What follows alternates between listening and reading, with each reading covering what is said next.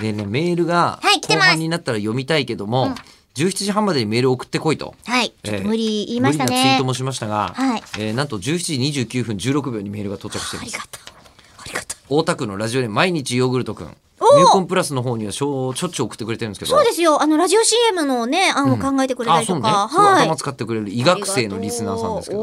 おー初めてこの番組にメールを送らせていただきます。あざーす。なぜ送ったのかというと、吉田アナのツイッターで、今送ると採用率が高いというツイートを見たから です。そりゃそうだよって話賢いうんこのツイートで口を開くというポッドキャストの存在を初めて知ったので、おおあれそうなのあ、そうなんねだ。これから聞いていきたいと思います。PS、強めの炭酸飲んだ後、口を閉じてゲップすると鼻めっちゃ痛いよね。はい、ありがとうございました。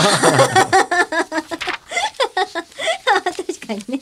痛いわな。採用率高いっていうふうに言っちゃいましたから、うんじゃあでもただえねー喋ることいっぱいあってそんなになんだろうメールなくても大丈夫だったなって思ってるけどせっかく送ってくれたことはとてもありがたいので可能な限り読んでいきますよはい、えーじゃあこちら、あの、はいよく読んでるんですけれども、一応我々の疑問に答えてくださってるので、パッと読みますね。はい片倉さんからいただきました。はいえー11月4日の、えー東京電機大学さんの学祭で、金メッキしてピカピカになった鍵というのを取り上げてもらった時あーありましたねうんえーそのメッキどれくらい持つんだろうと話されてましたが、1ヶ月ほど経った12月17日現在、下地が出てないくらいには丈夫です。ご報え告いただきました。ありがとうございえます。ピッカピカにしてるんだうん。うんうんえ現在はちょっとさらにね、2ヶ月ぐらい経ってるので。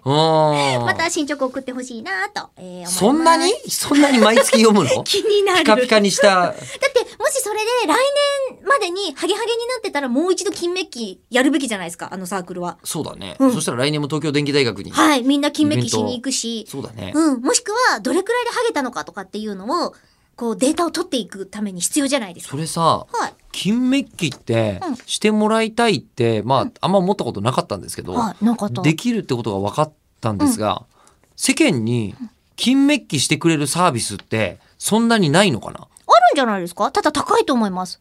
宝飾のリサイクルとか、うんなんか、えっ、と、リフォームとか、うん、してくれるところとかだと、メッキ加工とか、あるありますよ。メッキしてみたことあります中村さん。はないですけど、調べました。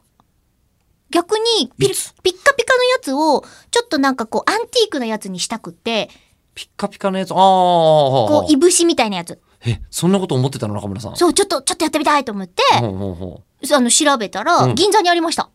メッキしてくれるところメッキしてくれるとこありま東した。工は大か銀座で銀メッキって 金メッキってのできんのい、東京電機大学さんか、銀座に行ったら、できるみたいです。か結構するんですか結構しました。9000円以上からご相談受けたまわりますでした。そんななんだ。はい絶対9000円は取ってないよね。多分、東東工大はね京電機大学さん、うんうん、大丈夫だったと思いますよ。 金メッキの話を広げる必要があったのか。いつも通りだね。